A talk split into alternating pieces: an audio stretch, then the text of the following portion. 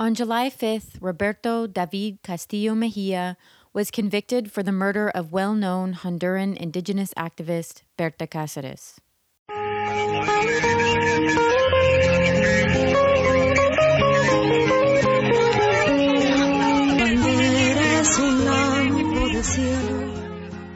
Welcome to the Honduras Now podcast.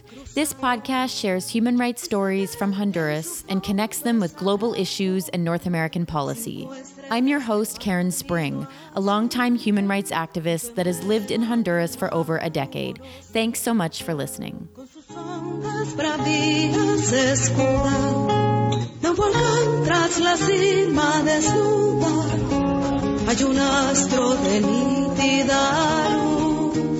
Tú también, oh mi patria, te alza. En resumen, para este tribunal. In summary, in the opinion of this court, the motive of the murder of Berta Isabel Cáceres Flores by individuals associated with the company DESA, in consequence for the actions she led as a COPINH leader against the construction of the Agua Zarca Dam in defense of the natural resources and the water source of the Gualcarque River. For these reasons, the National Jurisdiction Sentencing Court is fully convinced that there is sufficient evidence that gives certainty that Roberto David Castillo participated in this crime as co author in Berta Cáceres' murder. David Castillo is a U.S. trained military intelligence officer. He's the former president of the internationally financed dam company Desarrollos Energéticos, or DESA. Starting in 2013, DESA tried to build a dam on the Gualcarque River in western Honduras. The dam project was opposed by the Lenca indigenous communities, the Lenca organization COPINH, and COPINH's coordinator Berta Cáceres. For months, the community of Rio Blanco blocked DESA's access to the river forcing DESA to change its construction plans. Berta fought to stop the dam, arguing that the Lenca communities had not been consulted. After a grueling 49 day trial, the National Jurisdiction Sentencing Court in Tegucigalpa ruled that Castillo's role in Berta's murder was as a co author or a co perpetrator, that he had worked with others to carry out the crime. The motive was to stop Berta and COPINH's opposition to the dam. During the reading of the verdict, the court allowed observers to enter the courtroom. For over 90 days during the duration of the trial, Afro Indigenous Garifuna, Lenca, and other indigenous communities and allies camped outside the Supreme Court. For 24 hours a day, rain or shine, the feminist encampment maintained a permanent presence. They set up a camp, pitched several tents in a green space in front of the Supreme Court. Their meals were cooked at the camp, protests, solidarity, and artistic events were held almost every single day, all while the trial took place in a courtroom close by. On the day of the verdict, all of the participants of the encampment and so many others arrived to support COPINH and the Cáceres family. They gathered outside the courtroom. As they listened to the guilty verdict on the loudspeaker, they celebrated the important news.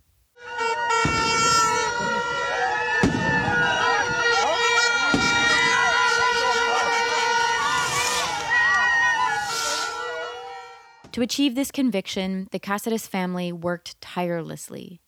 COPINH worked around the clock, together with the legal and advisory teams, to make this verdict happen.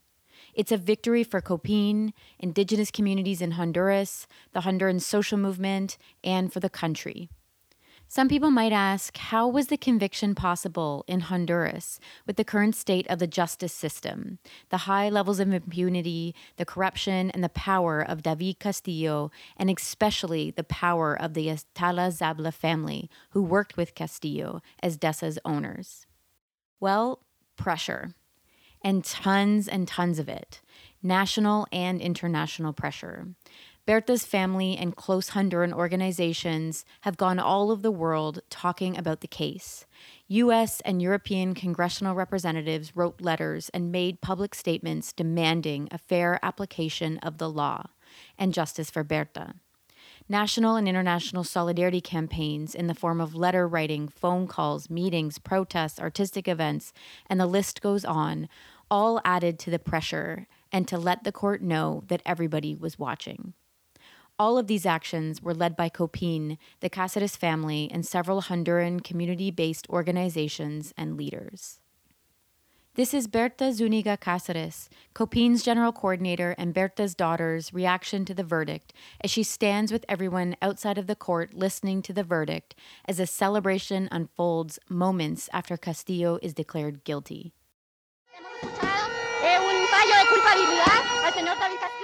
We just heard the guilty verdict against David Castillo. This means that the people in our struggle have defeated the impunity pact that exists in this case and in so many crimes. We are happy that our struggle has produced results even with all the adversities, even against all the obstacles that exist. We have defeated them. This is a victory for the people. As we have said, the struggle doesn't end with this verdict. It continues until all the people that were involved in this crime are brought to justice. COPINH and the Cáceres family's fight to get to this point has taken over five years. Berta was murdered over five years ago on March 2nd, 2016, in the context of her three to four year struggle to stop the construction of the Agua Zarca Dam. Close to midnight on March 2, 2016, a group of four hitmen went into Berta's home and shot her in her bedroom. During the attack, Mexican activist and human rights defender Gustavo Castro, who was also in the house, was injured. In 2018, seven people, including the four hitmen, were convicted of murder and attempted murder. Also, in the same trial, three intermediaries were convicted of murder. These include DESA's environmental and social manager, Sergio Rodriguez, Honduran military major Mariano Diaz Chavez, and Douglas Bustillo, the guy that communicated frequently with David Castillo and hired the hitmen. Bustillo is a retired Honduran military lieutenant and the former head of security for DESA. COPINH has insisted that David Castillo is a co author or co perpetrator of the murder, but not the intellectual author.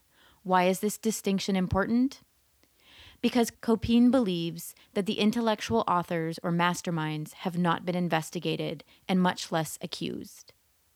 They argue that Castillo is a co perpetrator of the murder because he worked alongside others to carry it out. But he was under the direction of DESA's shareholders and defends his own, but also other people's economic interests. Despite the prosecutors accusing David Castillo as an intellectual author, the court sided with the Cáceres family's lawyers, ruling that Castillo is a co perpetrator, not a mastermind. In this trial against Castillo, lots of information surfaced. For a deep dive into all the details, evidence, expert witnesses, check out my blog, aquiabajo.com, for 49 days worth of notes. But here are some highlights. The first just as a trial got underway, the attorneys representing the Cáceres family presented a document outlining a $1.2 million bank transfer. The bank transfer was authorized by DESA's chief financial officer, Daniel Atala Midence, in representation of another company.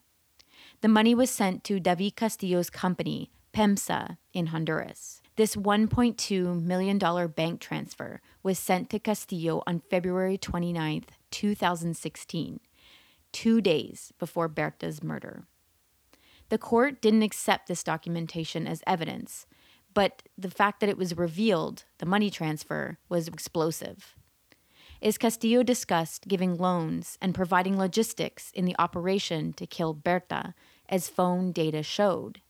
This money landed in the bank account of a company with shares in DESA days before the murder. The bank transfer also shows the financial role of Daniel Atala, a member of a powerful and wealthy Honduran family. The second highlight I want to mention is that throughout the trial, Castillo's involvement in the murder was demonstrated in two ways. The first way is how Castillo and DESA's executives monitored, harassed, and followed Berta Cáceres and COPINH leaders. Castillo did this by maintaining personal communication with Berta. He had meetings, phone calls, and chats with Berta. In the trial, Castillo and his defense team argued that he was in touch with Berta because they were friends and that he cared about her. But this is not true. The prosecution and the Cáceres family lawyers argued that this was Castillo's way of using his intelligence training to monitor Berta, to pretend to be friendly to gain her trust, while asking her whereabouts. At one point, Castillo wrote to Berta and said, quote, I will do everything to make sure this dam is built, unquote. Four women that were close to Berta, including Bertita Zuniga, testified at the trial. All four of them said that Berta had told them that Castillo was dangerous. Rosalina Dominguez, a leader from Rio Blanco, testified that Berta told her that if anything ever happened to her, that it was David Castillo's fault. DESA also paid informants in Rio Blanco to monitor Berta and COPINH's actions. This information was shared on two WhatsApp chat groups that were both extracted from cell phones of the convicted men. The Atala Zabla family were also part of these WhatsApp chats, where Berta and COPINH and their opposition to the dam were the major point of discussion.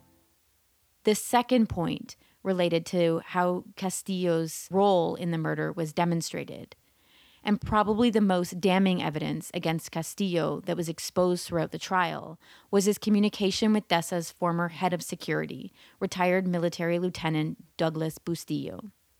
Through Bustillo, Castillo supervised and provided the logistics and support for the murder. While Bustillo coordinated the team of hitmen, found a murder weapon, surveilled Berta's house along with the other hitmen, Bustillo reported back to Castillo. Castillo used his military training to compartmentalize the information between himself and Bustillo. This was a form of protection. Castillo never had to speak directly or have any communication whatsoever with the hitmen. That way, he protected himself and DESA's executives, but his plan to keep a distance was not foolproof. What really highlighted this coordination between Castillo and Douglas Bustillo was a failed attempt to murder Berta on February 5, 2016, almost a month before the successful murder plan would be carried out. On February 5th, Douglas Bustillo, with head hitman Henry Hernandez, were in La Esperanza, Berta's hometown. According to phone data, Bustillo did an internet search on his phone looking for pictures of Berta. The plan was to carry out the murder that day. In the court's verdict, the judge describes Bustillo's role in his communication with Castillo that day. David Castillo, using the phone number 9990-0946, wrote to Douglas Bustillo at 9:49 p.m. on February 5, 2016, quote, "Remember accidents at the scene." unquote. After the following day, Bustillo wrote to Castillo, quote, Mission aborted today. Yesterday it was not possible. I will wait for what you say because I don't have logistics. I'm at zero. Unquote. Bustillo wrote, quote, Leader, I don't need information. I need to know what you will budget for the work, the appropriate means and logistics. Unquote. Then David Castillo responds the same day on February 6, quote, copied, mission aborted, unquote with this spontaneous conversation between both Douglas Bustillo and David Castillo Mejia, it's notable that they are speaking about a planned event for February 5th. This is coherent with the actions that were later carried out against Berta Cáceres.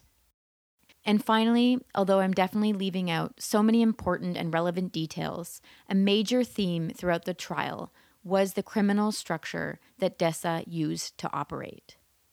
This doesn't just include working with a team of hitmen to murder Berta, but it showed criminal activities that began as early as 2010. Encouraged by the context of the 2009 military coup, Castillo and DESA's executives, in collusion with Honduran government institutions, carried out a series of irregular acts characterized as crimes of corruption, influence trafficking, falsifying documents, and criminally conspiring to obtain the illegal concession and energy contract for the Agua Zarca Dam.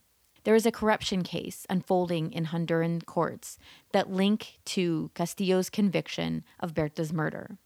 The case is called Fraud on the Gualcarque, originally presented by the MACCIH, the country's anti corruption body. This case describes all the crimes carried out by DESA and Honduran officials in order to grant DESA the Agua Zarca concession.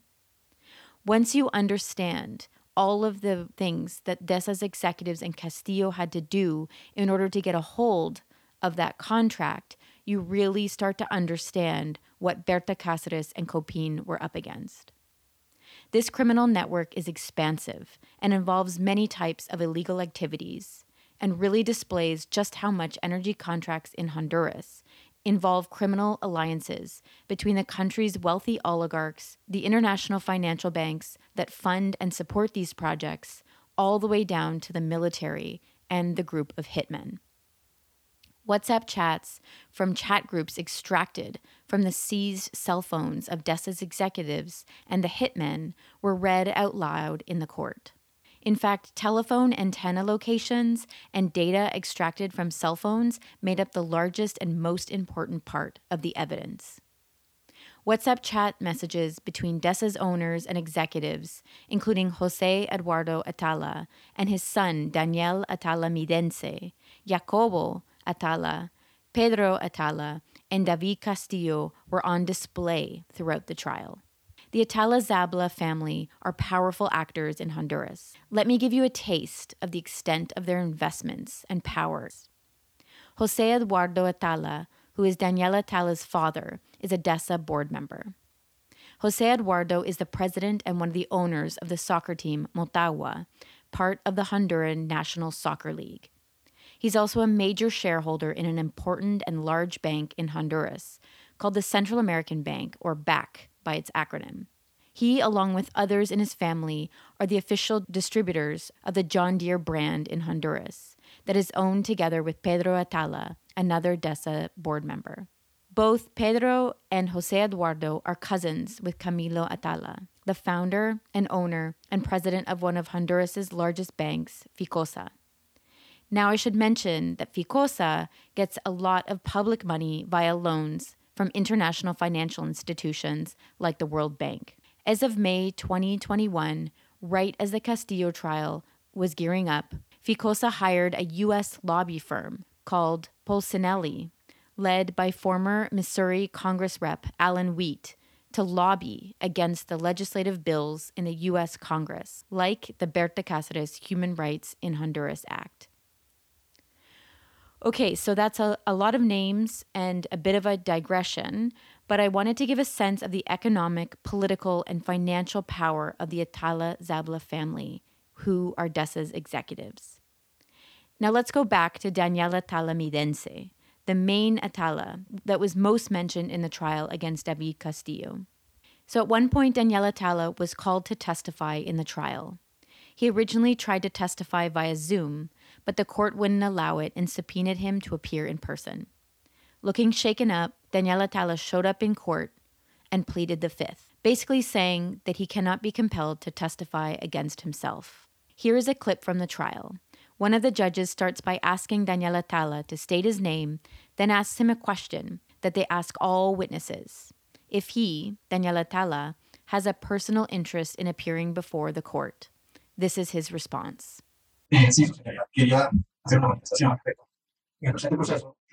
Yes, Your Honor. I want to make a statement with regards to that. In this current process, I am being investigated. There is evidence of this in the pretrial investigations in the judicial file on page 1 and 169 to 190. Additionally, as you have heard over the last few weeks in the expert testimony of Brenda Barahona and David Amador, they have extensively spoken about phone communications. For this reason, and in my condition as a person under investigation, I've been advised by my lawyers and based on Article 88 of the Honduran Constitution to abstain from testifying. This court is based in the human rights of all people, the Honduran Constitution that gives me this right. After pleading the fifth, the prosecution admitted that in fact it was true. Daniel Atala is under investigation for involvement in Berta Cáceres' murder. Just seeing him inconvenienced and shaken up stirred a lot of delight in the many people that followed the trial. It's an exceptionally unique day in Honduras when a member of a powerful, wealthy family is forced to appear in court and then pleads the fifth. As Berta led the resistance to Agua Zarca, DESA's owners, the Atala Zabla family, used their economic and political power to try and stop Berta. In several conversations that were exposed in court, Jacobo Atala said that he had spoken with or would contact the Minister of Security, Julian Pacheco, for favors and inside information. In another conversation, Castillo tells Daniel Atala that he needs money to pay off the mayor of Intibuca. Messages show how Castillo told Daniel Atala that with former President Porfirio Pepe Lobo to ask him to support DESA's dam. A bunch of names were mentioned or came out in the trial. Honduran officials that either worked with DESA or DESA used their influence or money to buy off in exchange for their support for the dam. They include the Minister of Security, Julian Pacheco, who helped coordinate to send state security forces to protect DESA's project. Pacheco also would push the investigative theory that Berta's murder was a crime of passion to divert the blame from DESA in the days following the murder. Judges were also mentioned, including a judge in La Esperanza, that DESA executives asked to help them in order to jail Berta after charges were pressed against her at the height of the Rio Blanco conflict. The mayors of both Intibuca and San Francisco de Ojuera were also mentioned as receiving bribes. Public prosecutors and government officials inside the Secretary of Natural Resources and the Environment were also mentioned as being critical in helping DESA push the project forward. All of this information was exposed through the trial process. I'm missing so many important and relevant points, but the amount of information that came out and exposed both Castillo and the Atala Zabla family is another sign that the process for justice for Berta Cáceres, even with the recent conviction, is far from over. As the Cáceres family lawyers argue, the criminal structure that enabled Roberto David Castillo to operate is still very much intact and active. Berta no se murió, Berta se hizo millones, se hizo millones, Berta soy yo. On a personal note, as someone who watched every minute of the trial, the most touching moments, like I mentioned, were the testimonies of Berta's closest friends and fellow human rights defenders and feminists, and her daughter, Berta Zuniga. Through these testimonies, the human part of the struggle, Berta's power, her essence, her legacy, her struggle, and her impact came out for all, especially the judges, to see and to feel.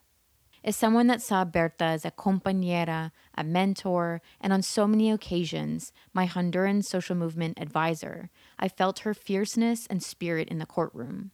At one point in the trial, audio clips of Berta's voice were played. In these clips, Berta was denouncing DESA, the damage the company was causing, and the active involvement of the Honduran state in favor of the company. It was almost like she was testifying in the trial against her own murderer. We still have so much work to do. So many people listening to this episode have been part of the international solidarity efforts to demand justice for Berta, COPINH, and Rio Blanco.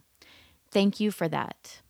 Take a short break following this conviction, celebrate this victory, and get ready for the next push to demand that the Honduran government investigate the Atala Zabla family and the criminal structure that remains. Thank you so much for listening today. Check out this episode and past episodes' show notes at hondurasnow.org. I'm at home in Canada for the next few weeks as I visit my family. While I'm at home, I'll be taking a break from putting out podcast episodes for about a month and a half. One listener got in touch and asked for an episode on the status of the healthcare system. I will be working on that and other episodes to publish later once I start up again, likely in August. Thank you so much for listening to today's show. This is Karen Spring, your host, signing off. Hasta pronto. Por un bloque de nieve cruzado y se ven en su fondo sagrado cinco estrellas de pálido